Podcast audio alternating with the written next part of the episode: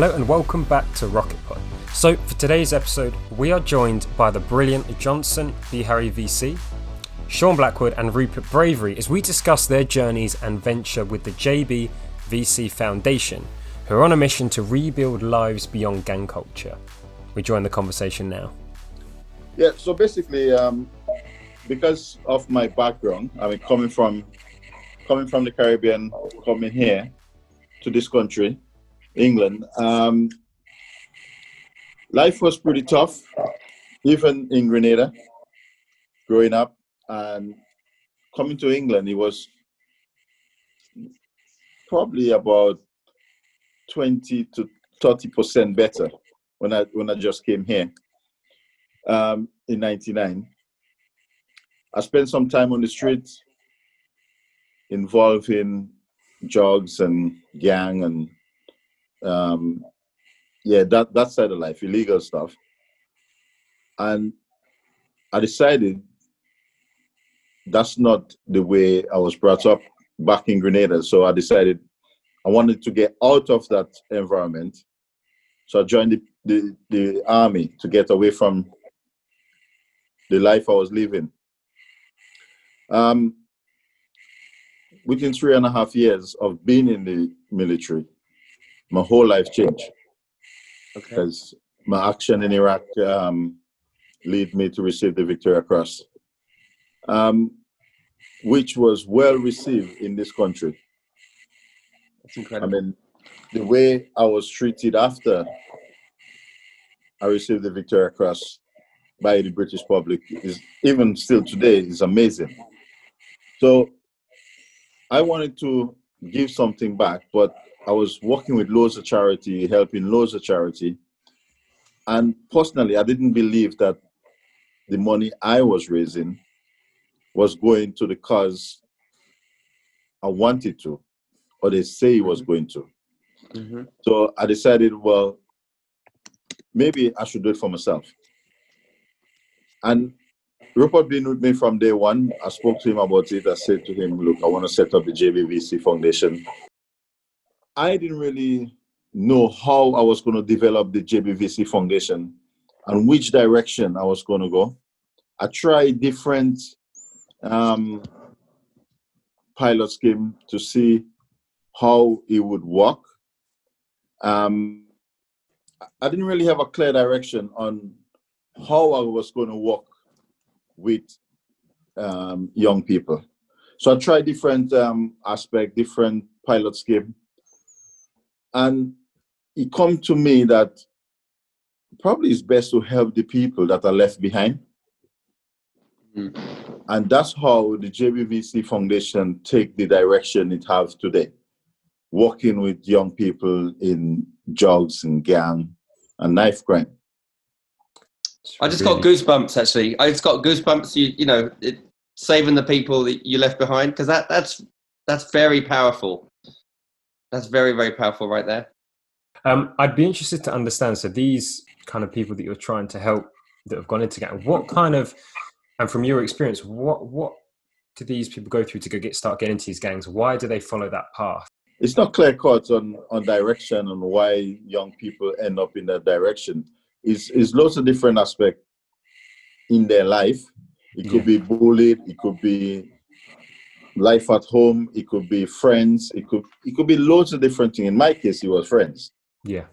Because I was new to this country and the friends I had and actually the the, the, the group of friends that I developed, there was smoking and drinking, mm. which was not miles and miles away from my background growing up in the Caribbean because in the Caribbean people drink and smoke, you know about it, but I never, you know, done it myself. Hmm. Um, smoking, but drinking, yeah, um, that was just normal in the Caribbean.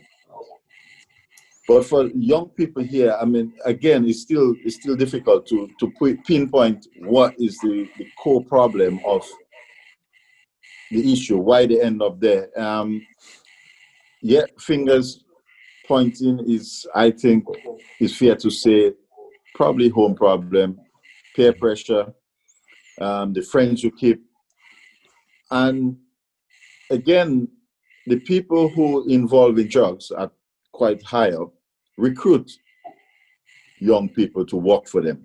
Yeah. And the way they do it is pretty simple. They will hang around schools, they will look at the kids that are a bit more underprivileged than others.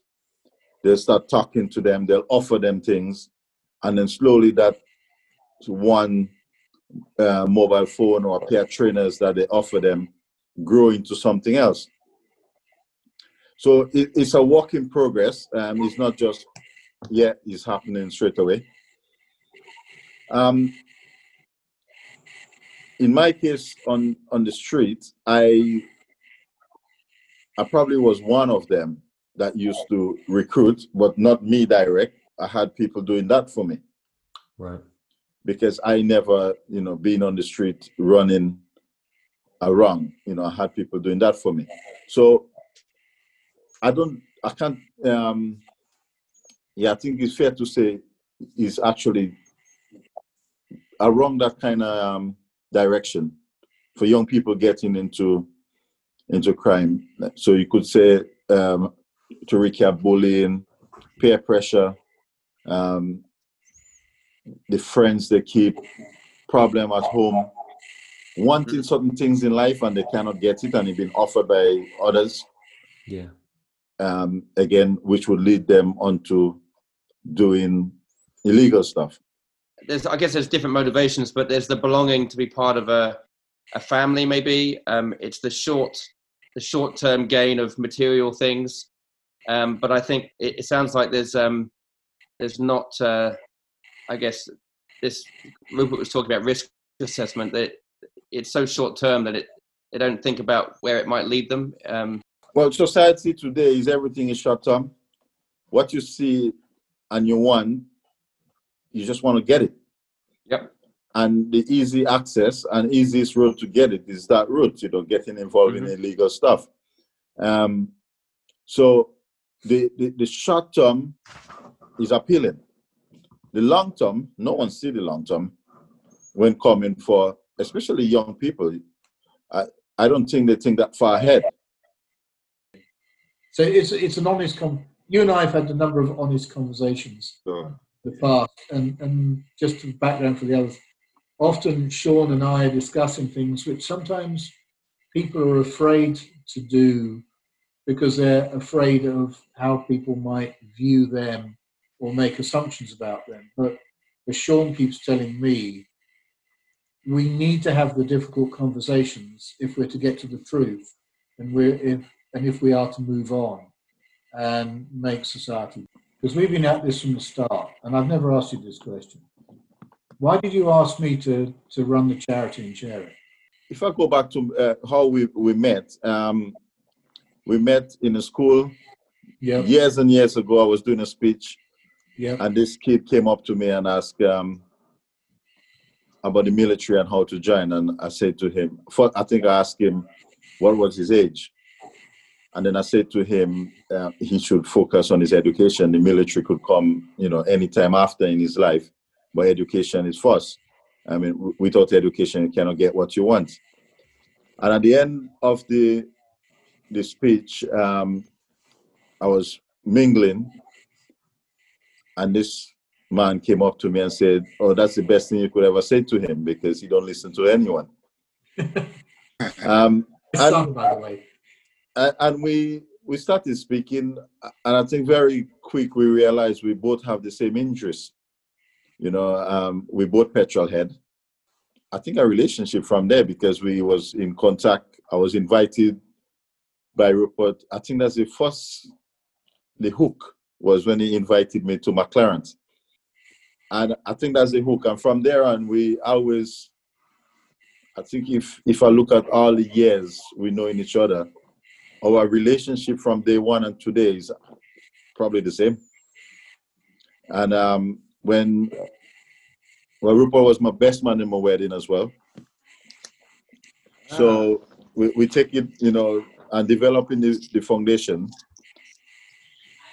It started by a conversation about, the, you know, the I wanted to set up the JBVC Foundation, the direction I'm thinking about taking. And I think everything just gelled into each other. Yeah, yeah, probably because it's, I was, well, you know what I'm like, James. I started telling him how we should organise it. I, the reason I asked that question, because I've never asked him before, is because the first time I met Sean, this is a segue into Sean. The first time I met Sean, when we were um, we were interviewing you about being our, our lead caseworker, Sean asked me one of the most insightful questions I've been asked in a long time. And he said to me, knowing my background, he said, Well, why are you doing this? And I thought, that is a that is a very intelligent question. Nobody else has asked me that. But he, he had to ask me the bloody question I couldn't answer satisfactorily. I don't think I answered it actually at that point. I thought the only way I'm going to show through my actions, because I can't actually articulate why I'm doing it. But I, I just thought there's a man with insight, and, and the, from that moment I thought, yeah, we have to have him as our caterer.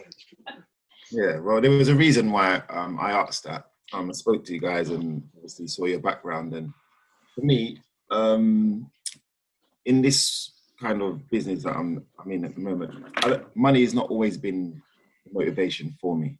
So it's important for me to know what was the reasoning behind, you know, everybody wanting to be involved in in this foundation. It looked it looked great. It's it's you know something that I can sink my heart into and you know give my all. So I wanted to know the reasoning behind behind it. You know, even for the organisation I work for, I still question the motives and their, their morals about what it is they do and why. Um, because you know, if I feel like I'm giving everything to this for for my own reasons, I, I'd rather be doing it with people that genuinely have have more than just figures or some sort of outcome. You know, more to somebody who knows who wants to know more about why and what is going on here. Because every day, for me, I learn all the time about what it is that gets people into these situations. I look at my own my own life, my own upbringing, um, and look at how, you know, in hindsight, this stuff happened. Mm-hmm. So, you know, it's important for me to know that people that I'm working with or their agendas are the same Otherwise, I just I just don't I couldn't work in that environment. And um, for me, I've I've looked a lot about i always do look at the young people that i work with now people that i know personally you know look at families and look at cultures and stuff and i realize that um you know poverty is not necessarily a reason behind certain violence or certain crime um, statistics in a in a in a country even or in in a city so I have to look more past that because we've we've seen studies and stuff about the poorest countries in the world and you know some of the more wealthiest. And you look at the maybe the, the murder rate per capita, hundred thousand, and some of the poorest countries in the world they have a very low murder rate. So it can't it can't be due to poverty, um, and so I have to look more into what what is what is in what goes on in some of these countries or some of these cities that that you know, we have these issues going on. And I've realized and seen that culture has a has a lot to do with it. Rupert and I had a conversation once, and I was telling Rupert about, you know, how I was brought up and how um, I was brought up by a single mum. I've got two brothers, and I guess she was trying to make sure that you know we were we were tough and able to stand up for ourselves and stuff like that. So you know, it wasn't acceptable to sort of back down from from confrontation or you know an issue you know even if it's a, a fight situation. I wasn't i wasn't told unlike rupert his mum told him you know if you get into a situation if you can leg it leg it you know. Mine was the complete opposite. If i legged it and i got and i and i you know my mum found out oh this happened i got punched in the face. And she didn't want to what's the leg it part? What did you do about it? That was that was the question, not not how's your lip. You know what I'm saying? It was always like, you know, what did you do about it? So yeah, and, and I think ours was like, you know, my mum's one was um you know, if if somebody, you know, bullies you or takes advantage of you, if you don't do something about it, it will continue happening. That, that was that was her thing. So, you know, it was um I guess you know not having a, a, a, dad around and stuff like that. She was just trying to make sure that you know she could we could we could survive. Yeah, survival. Yeah, and um, there's an element of truth in that too, isn't? There's an element of yeah, truth, but it's just, I mean, but it's how far do you take it? Is the how far do you take it? So that's what it right, is. Right. Because I mean, even with my own children, you know, you've got you, you want it, you want them to be able to go out into the world and you're not always going to be there to, to, to chase after them and, and sort, of sort things out for them. So it's a mindset of understanding that, you know, you have to deal with situations. Um, confrontation doesn't always mean a physical confrontation. Sometimes it can just be a level of assertion, you know, you, you, you're to, you know, stand up for what you believe in or, or things like that. But um, so there is a way, there is a, there is an understanding to it. I mean, going to school, me when I started, like you know, secondary school, and I went to a boys' school. It was a pretty pretty rough school. Um, it's changed a lot now, but um, at the time, it was like you know, pack pack animal mentality and stuff. So the first day in school, everybody's trying to you know find out who's who in that in in in the school. So the first few days in school, there were a lot of fights in school because mm-hmm. that was what everyone was sort of testing, and it it really does work out better for you if you do stand up for yourself. Believe it or not. I mean, yeah, yeah, yeah, yeah. Trying to hide or run away from it is not gonna is not gonna be beneficial. So my thought process was already like, you know, well, if it if it's gonna happen, if it's happening, the fight's taking place, then make the most of it, sort of thing. So make an example out of that first fella, and it might save you a lot of a lot of other fights. And funny enough, that mindset um, worked. I guess it prepared me for even when I was in prison because it was a boys' school that I went to. I then went on to prison, which was like a big boys' school, just like locked in. And um, a boarding school.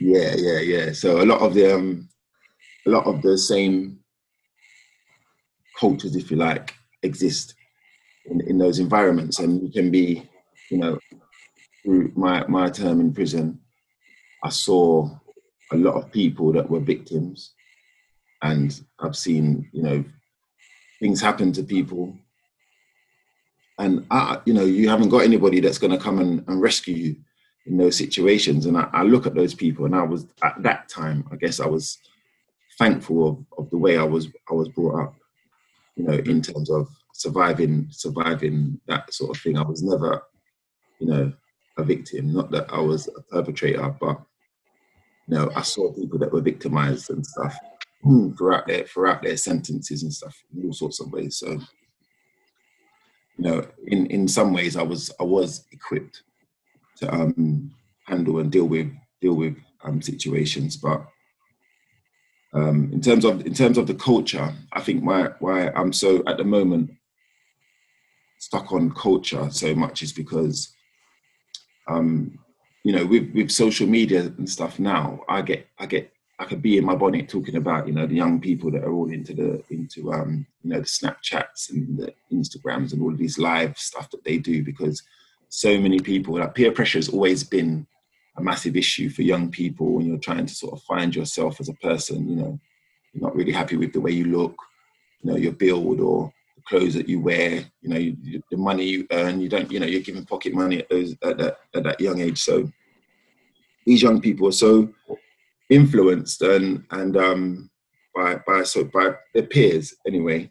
And I think social media has turned that up and amplified that to to to the tenth power because um it's it's making people everybody be able to see more of what um, used to be going on in school, maybe somebody's smoking and or some you're talking about young people talking about sex and you know everyone's like, oh, you haven't you had sex yet? Everybody be like teasing you. But now because of this social media stuff and that now people are acting up and proving themselves, trying to prove themselves to I don't know, four thousand followers that they don't even know and seeking validation from you know, it happens to grown people much less um, young people. So I think with the culture yep. what what's going on, especially in some of the communities, and that they've got like acidic communities, I'd like to call them, because of the culture, because you know everybody needs to. Nothing's nothing's okay to have as a young person. I mean, when we were young, when I first started driving cars, you know, we'd we'd drive Fiestas and old Escorts or you know little cars that we could were all affordable sort of cars and that. Whereas young people now in this in this sort of mm. fast paced lifestyle, they want to leave school and drive a brand new car out of a showroom, which was mm-hmm. something you'd never even think about doing. Hadn't even been in a showroom before, a proper showroom. Um, so this is where this is where they are, and it's it's a hard act to follow. If they if this and I'm using the car as just a sort of example, but in everything that they do, everything's accelerated and everything's speed up, and it's like if you've gone from you know having a having a brand new Mercedes at, at 18 or 17, and then next by 19 that Mercedes you can't afford it or it's gone back or whatever the case may be.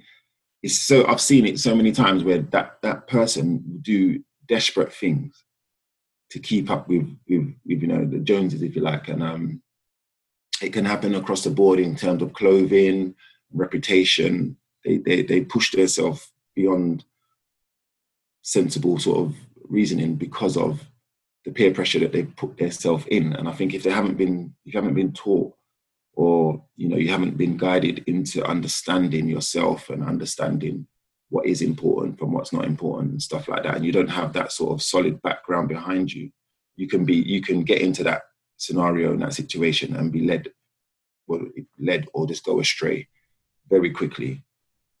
So um, cultures and understanding cultures is important. And um, i think uh, rupert i brought rupert over to my estate because i wanted him to i want where my estate is where i grew up where i grew up on and that because i wanted him yep. to sort of not just see or me talk about it, but when he was there, you can feel, you can look and feel the environment that you're in, and it, it's even changed a lot from since when I was there. But you still got a sense of how people were living on top of each other. You can understand, mm-hmm. you know, for a young person growing up. I mean, I think I had the best time ever, and I wouldn't have really changed that that upbringing in terms of the community and the that sense of belonging in, in when you when you grow up in a, in a big housing estate like that in, in London or wherever in I can imagine wherever in the world, um, because people are all of the same similar income. You know, the young people you, are allowed to play out. It's heavily pedestrianised, so no vehicles drive through there. You can't get like knocked over as a kid. So um, we were allowed to play out. Everyone's sort of at their windows watching, looking out the window. So everybody sees over everybody, and, and you grow up in that environment. So we could be playing, I don't know, 40, 40 or, you know, whatever we play. And there, would be, there'd be easily 40, 50 kids playing out. So there's plenty of people to play football teams and whatever we were playing outside, there was plenty of kids that were out to play. And then, you know, you grow up in that community, you live so close to each other. I'm sure even in households, some people, some some people on the estate, as you saw, Rupert, they, they live closer together than people that live in the same house in some circumstances. There's two things that I found interesting because Sean was saying we used to run around here playing 40-40. And I used to play that at my first boarding prep school at the age of eight. And I thought that's really interesting. That I used to play that. Great game.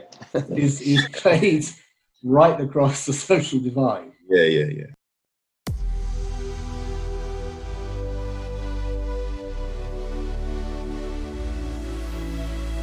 I'd like to take this moment to introduce to you our sponsor, Flexi, the must have app to track and manage your subscriptions in one place.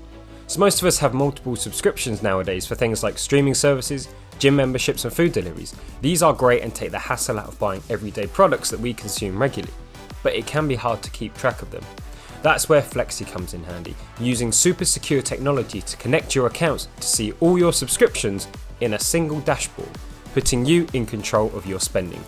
And what's more, Flexi's subscription marketplace allows you to discover new products you may love, all easy to pause, resume, or cancel in a swipe or two.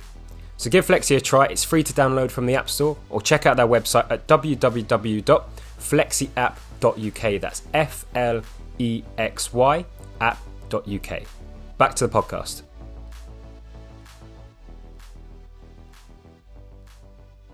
Uh, but the, the other thing is that over time, listening to what Sean was saying about uh, his upbringing and what it was like there, and the changes that have been made since you were a child, and going into those blocks and thinking the security, they put a lot of security measures in to keep the people safe in the blocks. Mm. Once you're in the block, you feel like you're in a, in a prison. Yeah. The security measures are they keeping keeping people out, or are they making the people who live there prison in their own homes?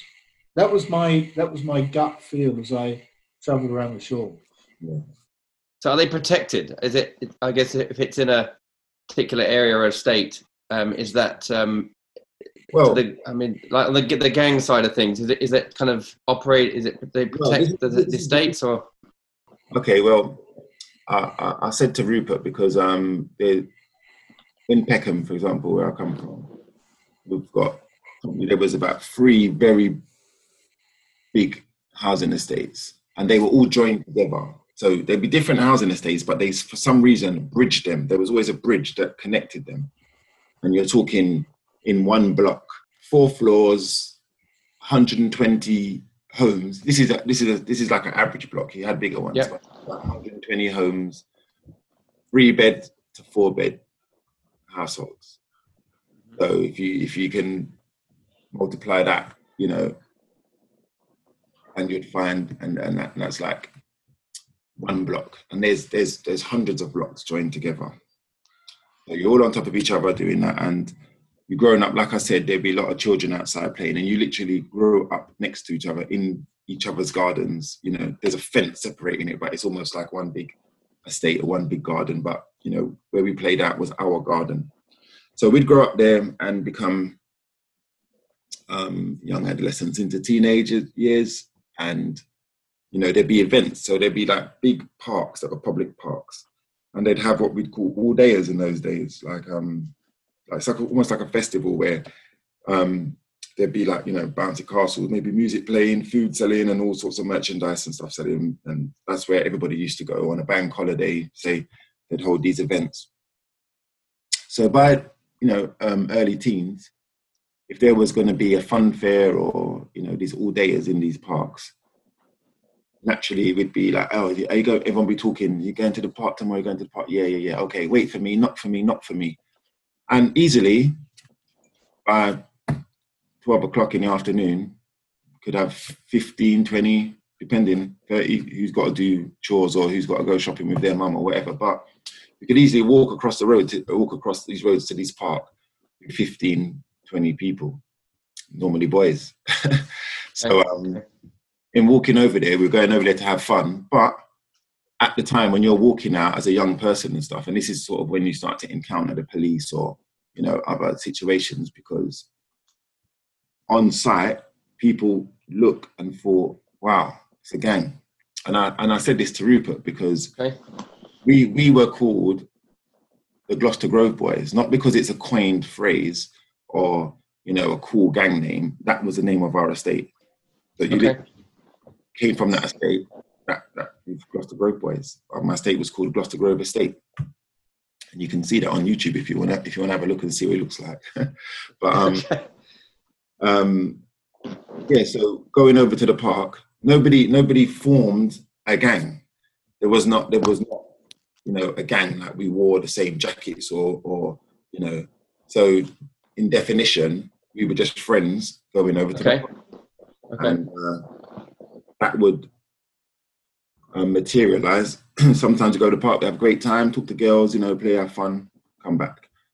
Some occasions, a fight might happen for whatever reason. Now, if this is the culture, the culture side of things.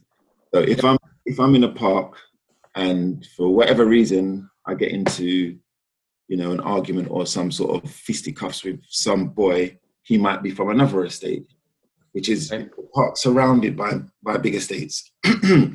he might be from another estate, and um, we could get into a fight. Now, if I am fighting and I'm managing, it's a one-on-one fight. Everyone will stand around, nobody joining, nobody joining. We could have a one-on-one straight now.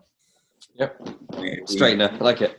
Over, over and done with. But sometimes, you know, the, the, the old, you know, wipe your mouth and get on with it. Uh, some they, they started dying out from those ages there. So I could have a, a punch up, might get the better of somebody, but because of an audience because of you know there's a there's an audience here now. There's the park, everybody's gathered around. That person might not accept defeat in in in you know a way that's. So what might happen is sometimes they might make the mistake afterwards decide, oh, let's go and get him because they know what estate we've come from, mm-hmm. and then come over to my, you know, our estate to fight. It might not be me, might be somebody else, but that would be the mm-hmm. biggest mistake of your life because it's like got turning up at, I don't know, to go and fight a guy who's got 15 brothers or something, and you're going to turn up at his house and fight him, like, you know. So they'll be over there and they'll be like, no, let's have a one-on-one. In the park, it was more of a mutual mutual ground, but now you're on the estate. So we say, all right then, but there's no way my guy is going to lose on this estate. Mm-hmm. mm-hmm.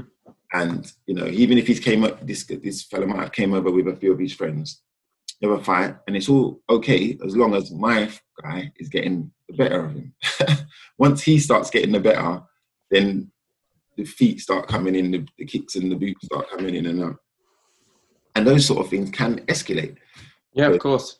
You're going to do that, and then they, they'll end up getting all beaten up, or they'd run off, or whatever. And then, you know, another time we share these parks. They used to have adventure playgrounds. I don't know if you guys are familiar with adventure playgrounds and stuff. They used to have um, go karting stuff over there. So all the different boys from the estate used to go over to the same parks and stuff like that. But let's give you an example of how yeah how it happens. This sort of thing starts to grow, and without even having the mindset of understanding or forming gangs officially. So people, okay.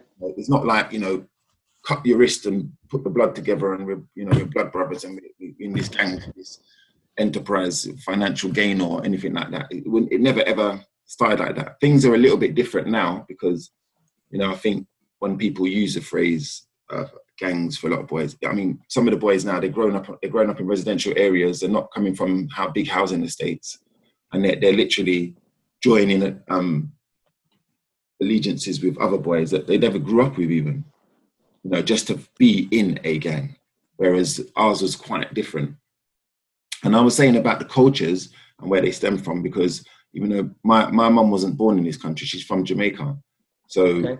you know and jamaica has a lot of Hasidic communities as well um, in terms of um, cultures and mindsets reasoning and understanding goes out the window. A lot of ignorance is is sort of um, how can I say celebrate? No, it's almost it's, it's almost celebrated in a, in a way in which you deal with situations and stuff. So if we're having a conversation and I don't like what you said to me, it doesn't matter if you know what you're said what you said to me is right or you know a reasonable statement to make. From those communities, I will just go off and then disrespect you rather than listen to you tell me anything because you as a as whoever you are you can't tell me anything that that's the mind right. yeah yeah it's irrelevant what they're saying. It's totally irrelevant. Yeah, yeah. that culture because i mean johnson can tell you he knows that that culture can go and escalate into any situation you like. If you think about the um, principles of the understanding or the lack of understanding. So, you know, violence is something that, you know, you'll see um, from a young age or you'll see readily. So violence isn't something that's abnormal. It just get you get conditioned. It's just normal. Yeah. And actually, the, the, the other point you made is that you know these young boys, you know, they're they're getting deeper and deeper into you know it starts as friends, um, but as they get deeper and deeper, and the retaliation and uh, where do you stop? You're almost sucked in deeper and deeper and deeper, and then how do you get out? Johnson, did you have anything to comment on that? I mean, what Sean say about um, the the gang culture today is different to how he grew up. I think he kind of um, relate to me in a sense because Sean grew up on a big estate and it was about the friends and one fight lead to the other. With me, I used to have that in Grenada in school. I go in school, I fight in school, go back Mm-hmm. the next day, and I go and see the principal. But we'll fight again the afternoon. That's great. So, but coming to to to England for me was a different culture. I didn't have that friends what Sean grew up with over here. I had Mhm. family, but it was not the same. So, I think when I um, start gaining friends, whatever they was doing is what I would do, not knowing that the direction I was heading. And I think he made it a lot easier for me to get out because I didn't grow up in the culture over here. Okay. My culture in Grenada is slightly, well, it's far, far, far from from the culture I end up in. Because I always say back home in Grenada is more the elderly that smoke. And when people smoke home, you know they just smoke weed. That's it. You don't know nothing else. Um, over here, the first club I went to, I was introduced to speed. I didn't even know what it was. And everyone was crazy out of their head going like this. And I'm like, they are crazy. so I could I could relate to that that part of um Sean's story. So I came in on the later part because I, I was pretty I was old when I get into the that culture. I was 19. At 19, you're looking to come out. I mean, you you you're out of the door a long time. You know, 15 probably is the cutoff point. You know, uh, so I came in, but I'm talking 99. So it's a far cry. You know, the distances compared to to to today. Probably 19 was acceptable. Now they would call me an old grandpa at 19 Mhm. in the culture. Um, so yeah, I could relate to that that side of it. Okay. And as far as culture, what one thing I'm interested in is is does the, the racial side have anything to do with it or nothing to do with it? Because we, we've almost already debunked one myth that you don't have to be from you know um, a marginalised background to actually get into any gang violence. Um, it can be you just want your short term gain of material things, and and the illegal route is the is the most efficient way to achieve those things. Um, but does race come into it at all, or or not? Well, personally, um, coming coming into this country as an immigrant, um, you would think I would have that problem. I never had this problem up to today. Even in the job I do in the military, you know, I've been 20 years in the military, and I never experienced anything racial. So that ha- that don't mean to say I haven't seen it, but personally, it never happened to me. So Okay. um, on that side, I've been, could say, pretty lucky. Or um, I don't see color, so probably because I don't see color, I Mhm. never had an issue. Yeah, I mean, for me, in terms of um, getting, if if if race had anything to do with me getting into the kind of lifestyle that I got into, no, it didn't necessarily have a impact on on that. I mean, when I was, you know, young young boy in Peckham, those days, Peckham. I don't know if you're familiar familiar with old the Old Kent Road or Bermondsey or any of mm-hmm. those sort of areas there, but they were like very racist sort of areas and stuff. But Peckham borders Bermondsey.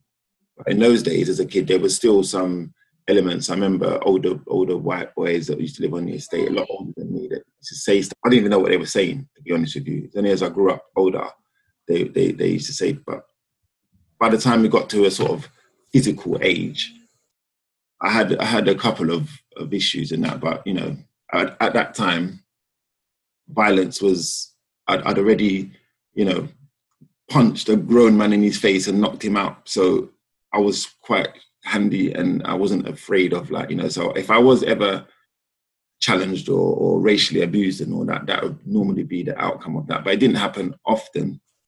And also, where I'm coming from too is the. Um, I think Rupert touched on an interesting point when I when we drove up to Yorkshire last week.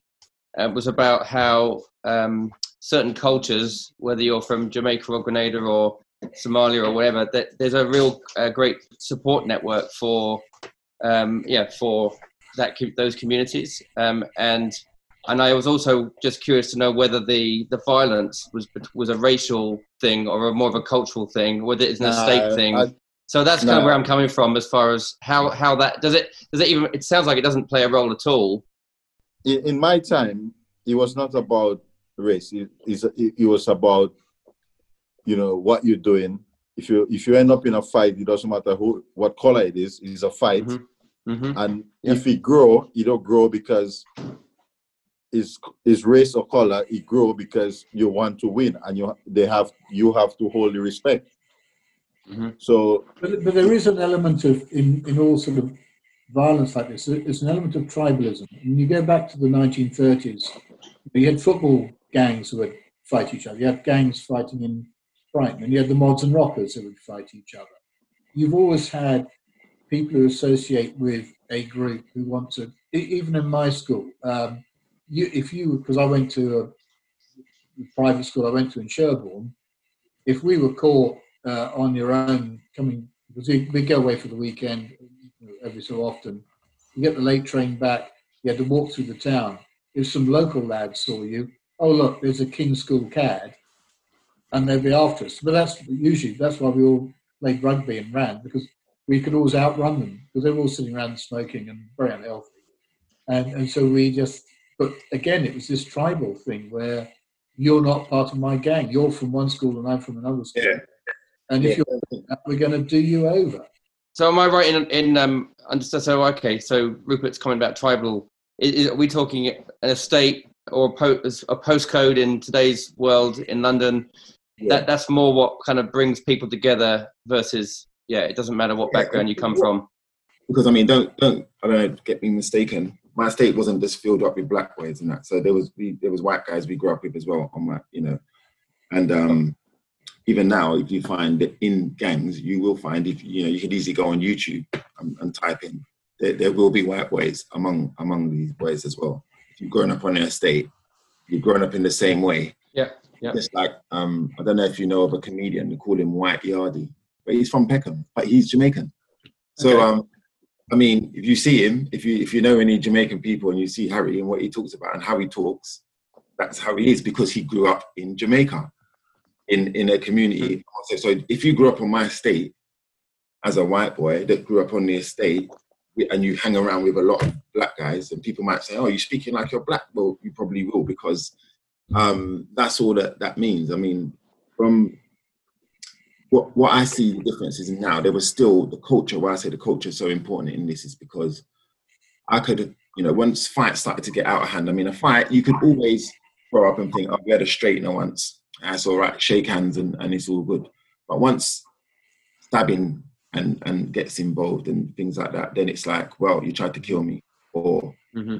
you did kill my my brother or my cousin or whoever. That you can't get, and that won't that doesn't get forgotten know, when I was a kid, I could have a fight. As many people that I had fights with, those days they would still have like, you know, just straighteners and that. And I could I could shake hands or people could shake hands with me afterwards because it was a one-on-one straight fair yeah. fight. If for example, you know, which happened before where I've come around the corner and I've seen one guy that I had problems with and he's with 12 of his friends. You know, when I see him on his own, he didn't want to fight me. Now he's with 12 of his friends and they all tried to rush me or something and that. I will never be um, in respect or respectful to that person. I would never see him and be like, all right, you done me fair and square. No, because it was 12 of you. So there will never ever be a time when I feel like, you know, I have I've got an, a respect for you or there's a mutual respect between us because it was never a fair situation and that. So um, that retaliation will always happen. Now, once it's gone to that and you've sort of like taken the gloves off and done something like that, now, I will get, you know, my friends as well, and we'll go over to that estate or, or over to wherever prepared to do whatever it is we come to do. And um, that's because once you take, I mean, those days, if I saw somebody that I had I had um, issues with, maybe walking up the high street with their mum shopping or something on a, on a Saturday, even though I've got a serious situation with them, because they're with their mum, or maybe eyeball them and keep walking past nowadays that because of the breakdown in culture, those kids will kick your mum to the ground as well as you. Really? You know, I know of, uh, uh, of, a, of, a, young Right? This is like with um over in East London is an Asian Asian community. There's a lot of um stuff going on over there as well. And one mum was with her son, and she's seen, these um boys that he's in beef with, and they pulled knives out on him. She was literally he was running around her, and they stabbed him to death in front of his mum. Mm-hmm. So once things like that start to happen, older cousins or older brothers, when you see extreme violence happening, or some young kid who's been stabbed to death on the street and he's been stabbed 20 times, and you think, cool, you know, he's only he's only he's only 17 years old. It's sometimes you don't know what the what, what they've done. You know what I'm saying? Mm. These boys will come to your, your mum's house now, knock the door, your mum opens the door, and they'll they'll come in and they'll do whatever they want to do. You know, so that culture side of things is where the breakdown has gone because that would not happen before. Now, okay, so it's getting worse. It's getting worse. worse. And once you've gone to a certain level, there's murders now. Boys are not even fighting anymore because of the, the whole peer pressure side of things as well. Like I told you, you can have a fight in prison a lot, lots of times. I could have a situation, and I got out having fights with a lot of people simply because when there was an audience, people will act up and stuff. A lot of the times, I'd call somebody into a cell, get someone to hold the door so they wouldn't lock us in, but they could just pull the door shut and we can have this, this, this sort this out. There's not an audience. There's no one to act up in front of. Me. No one even going to stop it until it's finished. I know them hmm. nine times out of ten. I don't want to fight. I don't want to. I don't want to fight. That's what happens in that because, yeah, I mean, this person doesn't want to do it because now there's no audience. There's no one to stop it. It's a real man-to-man situation, and a lot of them are not really. They haven't even grown up being you know, men and having that one-on-one, man-to-man physical fight. So what happens now? You've got the culture where people will ridicule you online. So now, even even you might I don't know if you've seen much of these videos, but now, even in prison, out on the street, somebody gets caught by their ops, the opposition. They they will now film you to further humiliate you and post that online. Yeah.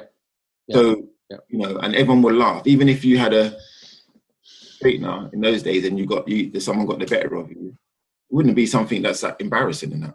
But now yeah. taking the L. They, they can take it to public humiliation. Yeah, and, yeah, and okay.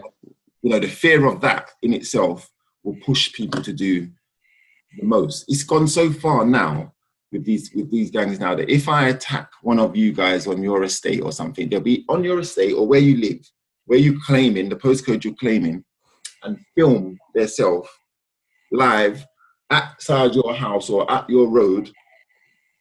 I'm here. Where is he? And be posting this, and people be commenting. There'll be like 400 people in there commenting, "Oh yeah, this guy's running scared," or whatever the case may be.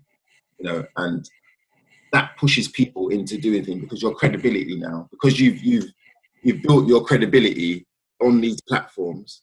Wow. You know, it, that, it's tough, but it's really tough to ignore it, isn't it. You can't ignore it. You know, if, if that's your lifestyle, is I've got to keep my front up. Exactly why I said culture is, is, is really important. Was there a defining moment for you to actually turn things around? What inspired you to join um, the Johnson Beharry VC Foundation. Um, and what is, can we talk about about the solution, you know, for these young people that are in this, you know, environment that is, is a, like a downward spiral? How, how, do, the, how do we help these people?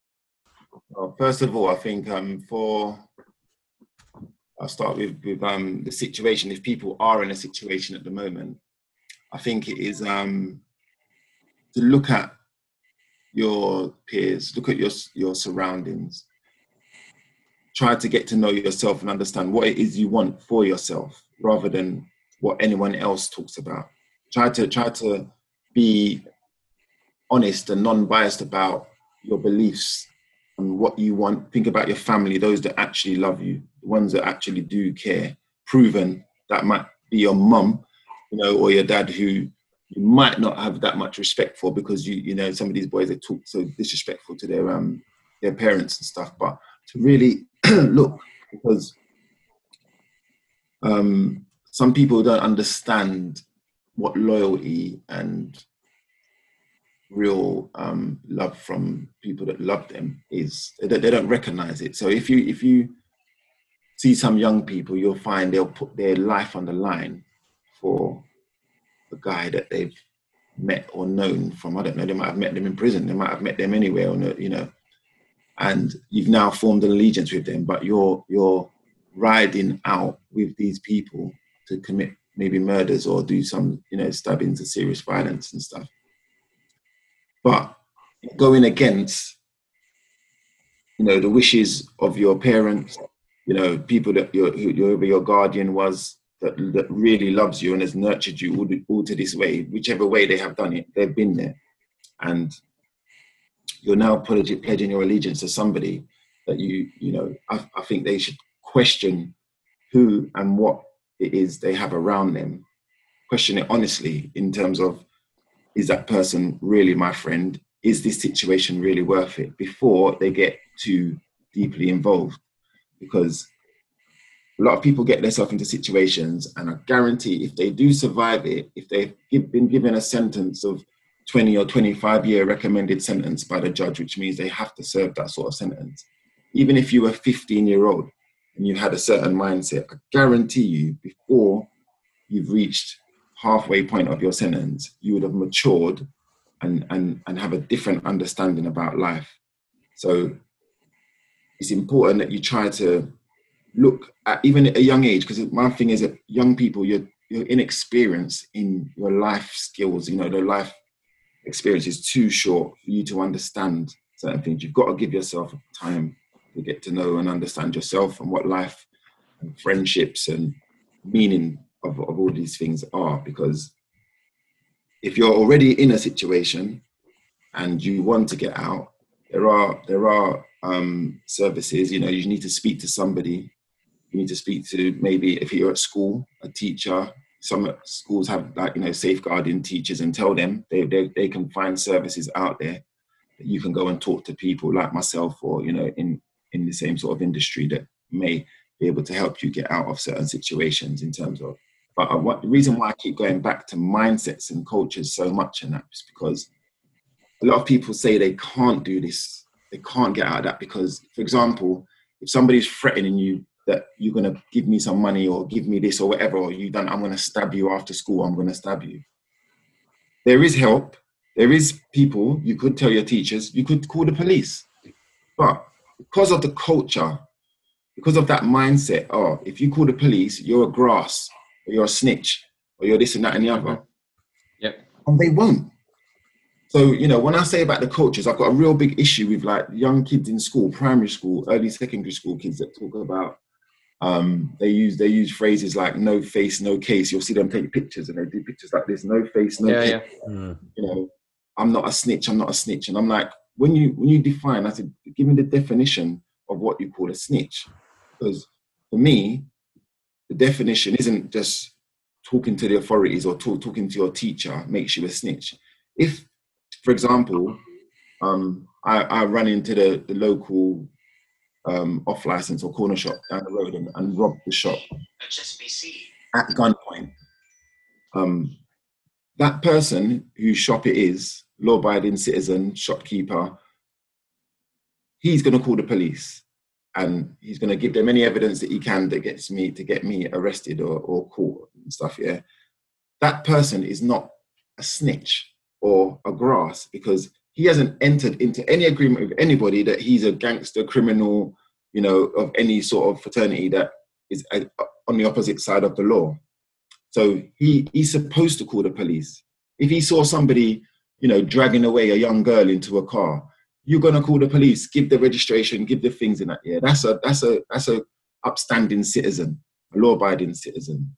That's some that's a, that's not a that's not a grass or a snitch or or, or an informer or whatever they want to call it somebody who's joined into criminal enterprises for monetary gain or whatever it is, knowing co- consequences and understanding that, yo, if this goes wrong, this is going to happen, then gets arrested, then decides to tell the police, all of his friends that are all doing this and that and the other, yes, you can consider that person a snitch because, like in the mafia, when they got into these sort of enterprises and then they got caught, then they decide to, to get everyone else nicked to get themselves a, a lesser sentence or whatever the case may be.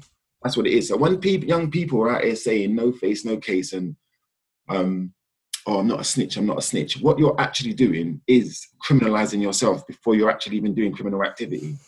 You're, you're taking on the persona of a criminal.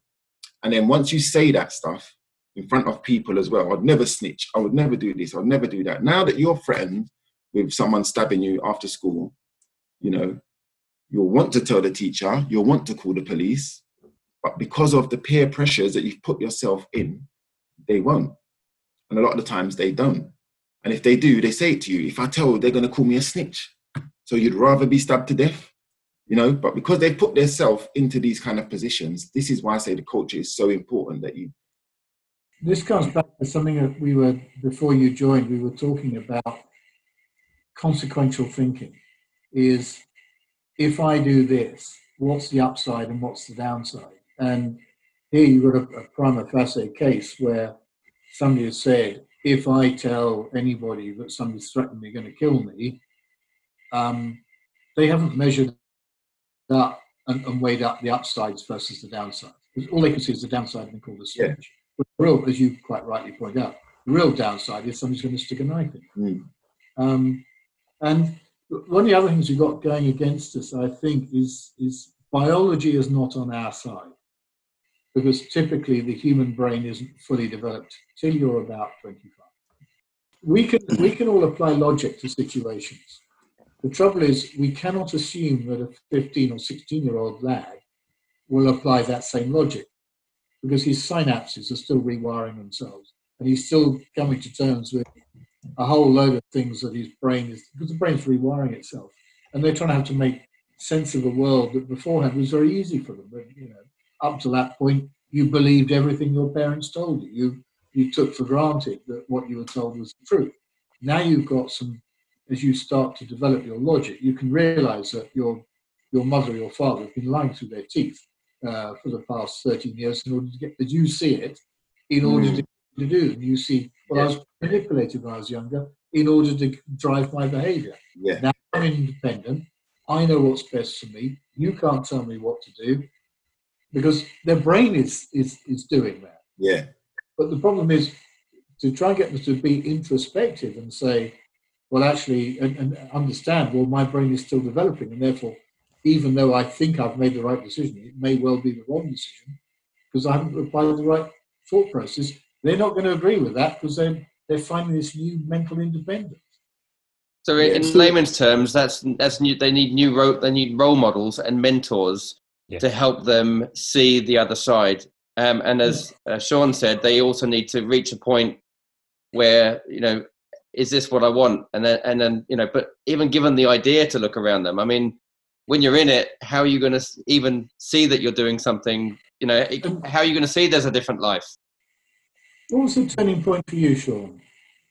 Well, I don't know if it was even so much of a turning point because although I got you know, went to prison for like serious violence and stuff like that. I did have, you know, business mind before I, I, went to prison, and I was quite a sensible person, believe it or not. a lot of the, a lot of the, um, a lot of the things that I got into, you know, I didn't go to prison for robbery or anything like that. I went to prison for firearms offences for, you know, wounding with intent. And um, so in even in that was in retaliation, which for me wasn't a wrongdoing, if you like. Mm. You understand what I'm saying? So even even for what I went to prison for, it was sort of at at, at first, I guess, um, difficult for me to be remorseful because I was aggressed by somebody first, you know, and that's why that retaliation situation happened you know, and that's just the way of the world as far as I knew, you know I'm saying, at that time and stuff. So, you know, for them, it was like to me, they they grasped on me because these people actually had firearms themselves, had sent people after me, you know, before.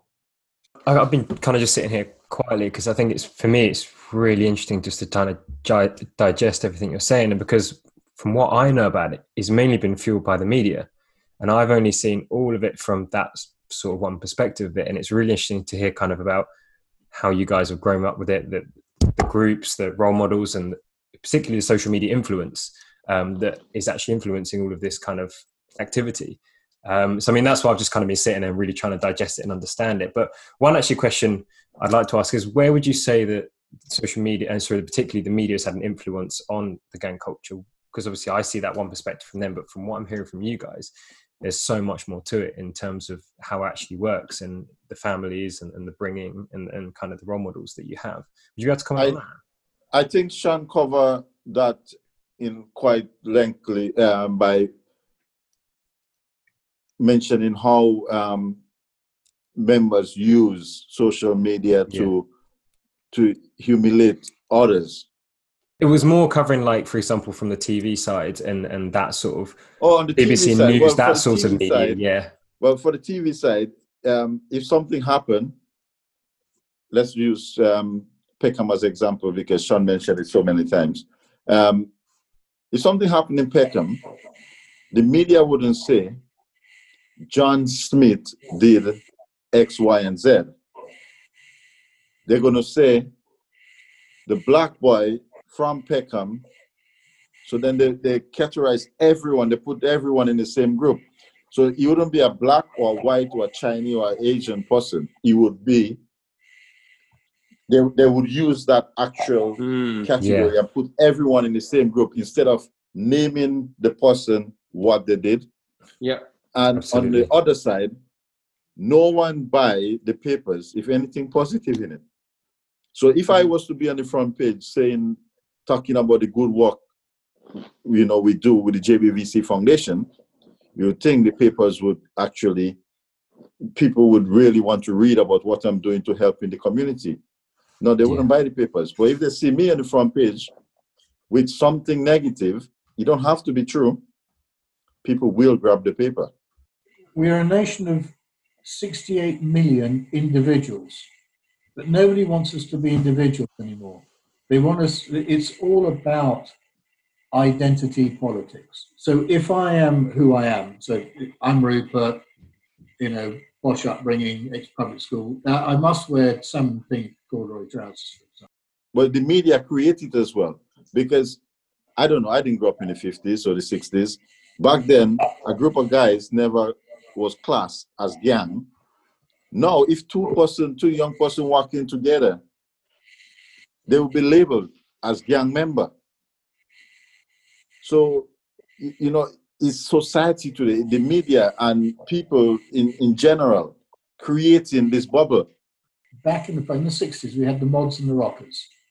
There were different motorcycle gangs who would fight each other. They would go down to Brighton on the bank holiday, specifically going to beat the shit out of you. and I know when I first started riding a motorbike, uh, when I was sort of 18 years old, there were lots of pubs where I couldn't go into because I was a motorcyclist. There would be signs on the door saying, no motorcyclists here, because the association was that if you were on a motorbike, you must be associated with some form of gang, Hells Angels, mods, rockers, or whatever. Now you don't get that. You yeah, but you get that with football now. You cannot go in a pub and loads a different team in that pub talking about their team because everyone team is the best team. Yeah. So at some point, but the trouble is, we get we get assigned to, you know, so this identity politics where they pick up a couple of characteristics about you and immediately lump you into a group. Yeah. But I maintain very strongly we're a nation of 68 million individuals. And I'm with Martin Luther King on this. He says he also, you should judge a man by their character, not their characteristics. And we've forgotten to do that. We've forgotten to do it. It's a really good message. So, Johnson, before you go, um, if you were to leave our listeners with one piece of advice, what I would say, you know, um, is think for yourself. Think for yourself, and don't let others think for you. And remember, anything you want in life, you would achieve it, but you have to work for it. Nothing in life come easy. So, Sean, um, I was going to ask you the same questions actually. If you were to give um, someone some advice, uh, you know, if there's one bit of advice you could give our listeners, or you know, or someone in in a in a situation that is is pretty uh, tough to get out of, what what would that what would that be? One bit of advice. There's so many there's so many other factors involved and stuff, but I think what Johnson said just second and again about understanding and, and knowing yourself and doing what it is you want to do. I always say to yeah. people, if if you're on that bad path, it's your decision. Well, you know the consequences when they do come. At least you made those decisions yourself, and you know you, you found yourself. But if you feel that you're under pressure or under duress from anybody, or you know, question yourself. Really, question what it's really about, and make up your own decision about what you want to do. Don't or or or you know, feel like you have to do something to please others and stuff because you will find later on in life, or if you're in custody, or even if you're dead, that those people all gone about their business and do what, what it is they need to do. Um, I think just saying it like that, it's a lot, you know, it sort of trivializes the depth of some of the um, situations people are in. But um, in in all honesty, I think in terms of a solution for something that is so entrenched and evolved as I've. I've told you, it's evolved negatively over the years from when yeah. I was a kid. I think you know we or people need to spread that culture again to understanding about the nurturing and to sort of cut out the negative um, narrative around you know what we do and what we do with our, our young children and you know what we want in life and how we obtain it. You know i think um, if we start from a very young age and nurture those young people that eventually cultures will change you know and and people will get back to how how they were in in in terms of um respecting life and respecting their futures and respecting the parents and other people that they affect um, with their actions and stuff. So if that understanding is taught to young people and, and implemented a lot more, I think that that generation will fade will fade out. Okay. And I think that is the best solution in regards to um, getting through this this stuff. So what, what's your what's your that's really good advice. Um, what's your vision for Johnson Beharry VC Foundation? What do you what do you want? Where do you want to see the charity go in the next five years? Well, for, I, I met with um, Rebecca who's um, a member of the board of trustees um, this week, and we've been talking about finding out ways in which we can um, sort of expand on what it is that we do. So, in terms of, you know, we we get referrals, people that are in custody, and go in and meet them and stuff. It's a it's an intervention process and stuff, and it's sometimes you're going against a system that isn't you know, open or set up to sort of allow you to freely make these adjustments with these people. So I've been talking to um, Rebecca and I, have mentioned briefly to Rupert, I guess, about where we could go with with um, this project and and the idea that we can help young people and have a more impactful um, change on change in their in their in their life by sort of acquiring maybe even a premises or some something even if we can get it this is what we've been talking about if we can get some sort of premises where we can have training sort of enterprises alongside a bolt on of like the JBVC's um, work like what I do with them, like the one to one key working and mentoring and, and understanding. But to have enterprises where we have like training, so because to me it's it's a lot more holistic in terms of um, you know if you're working with a young person you've got to get to know where the background is that they come from their parents and you know all of this sort of stuff so i'm talking about starting to try and get venues where we can have training sessions um, mentoring sessions all under sort of one roof or have people come in there okay. and develop mm-hmm. um, something else more than just sort of like the signposting and you know trying to point people in a, a, a, direction rather you know what i'm saying so something that we can literally give back in terms of a skill you know i've got people that can do training and stuff and that and, and volunteer um, their expertise to a degree um, in different fields but i think if we've got some sort of venue or we could use mobile venues but i just believe that if we've got these sort of venues that we could do this yep. together and, um, i think then we'd have a bit more of an impact and of, of, the understanding and that as well for what we're doing. Okay. You do need a mix because if you look at the, the JBVC Foundation, and one of one of the successes, uh, one of the major reasons for our success is, is that running a, a charitable foundation is is multifaceted Yeah, because it's a holistic approach. You you have to you have to do we have to have the corporate governance there. We have to get the money in. We have to mm-hmm. Uh, reply to the tax man and, and, do all the regulatory stuff, which is a pain in the backside. But it has yeah, to. Tell me about it.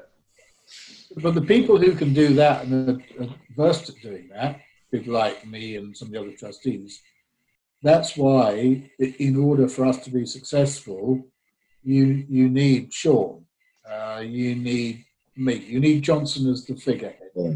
You need all of us yep. to work together um, in order for the foundation to be successful, because there are so yep. many facets. I'm a strong believer in sort of um, being like destined to sort of do some things in life and people do. I mean, I've never met you guys before. We're all having this conversation on yeah. on, on, on this Zoom um, party now, and you know, through Rupert, through Rebecca, there's other people that I will meet. I got into this business. I've always been doing what I've been doing in my community, but getting into St. Giles and then meeting with say, um, JBVC just seems like a sort of destined thing. And I think through conversations, yeah. ideas can bloom and blossom in that in terms of how this thing works. Like what Rupert was saying, you know, people from different backgrounds and that, you know, you can't clap with one hand. So it's like you if we can somehow bridge those gaps and stuff and that can create 100%. And, and, and changes in that. And I think that is exactly what is needed. Thank you for joining us for another episode of Rocket Pod. Check out the JBVC Foundation at jbvc-foundation.org.uk. Join us next week as we are joined by Joanna Baptista, award winning social entrepreneur and TEDx speaker. Thank you, as always, to our awesome sponsor, Flexi, who is the mecca for all your subscriptions, where you can manage, discover, and switch between subscriptions on the go, all from a single dashboard. Check us out on social media at We Are Rocket Pod, and of course, if you haven't already, hit that subscribe button. Have a great week, and we'll see you next time.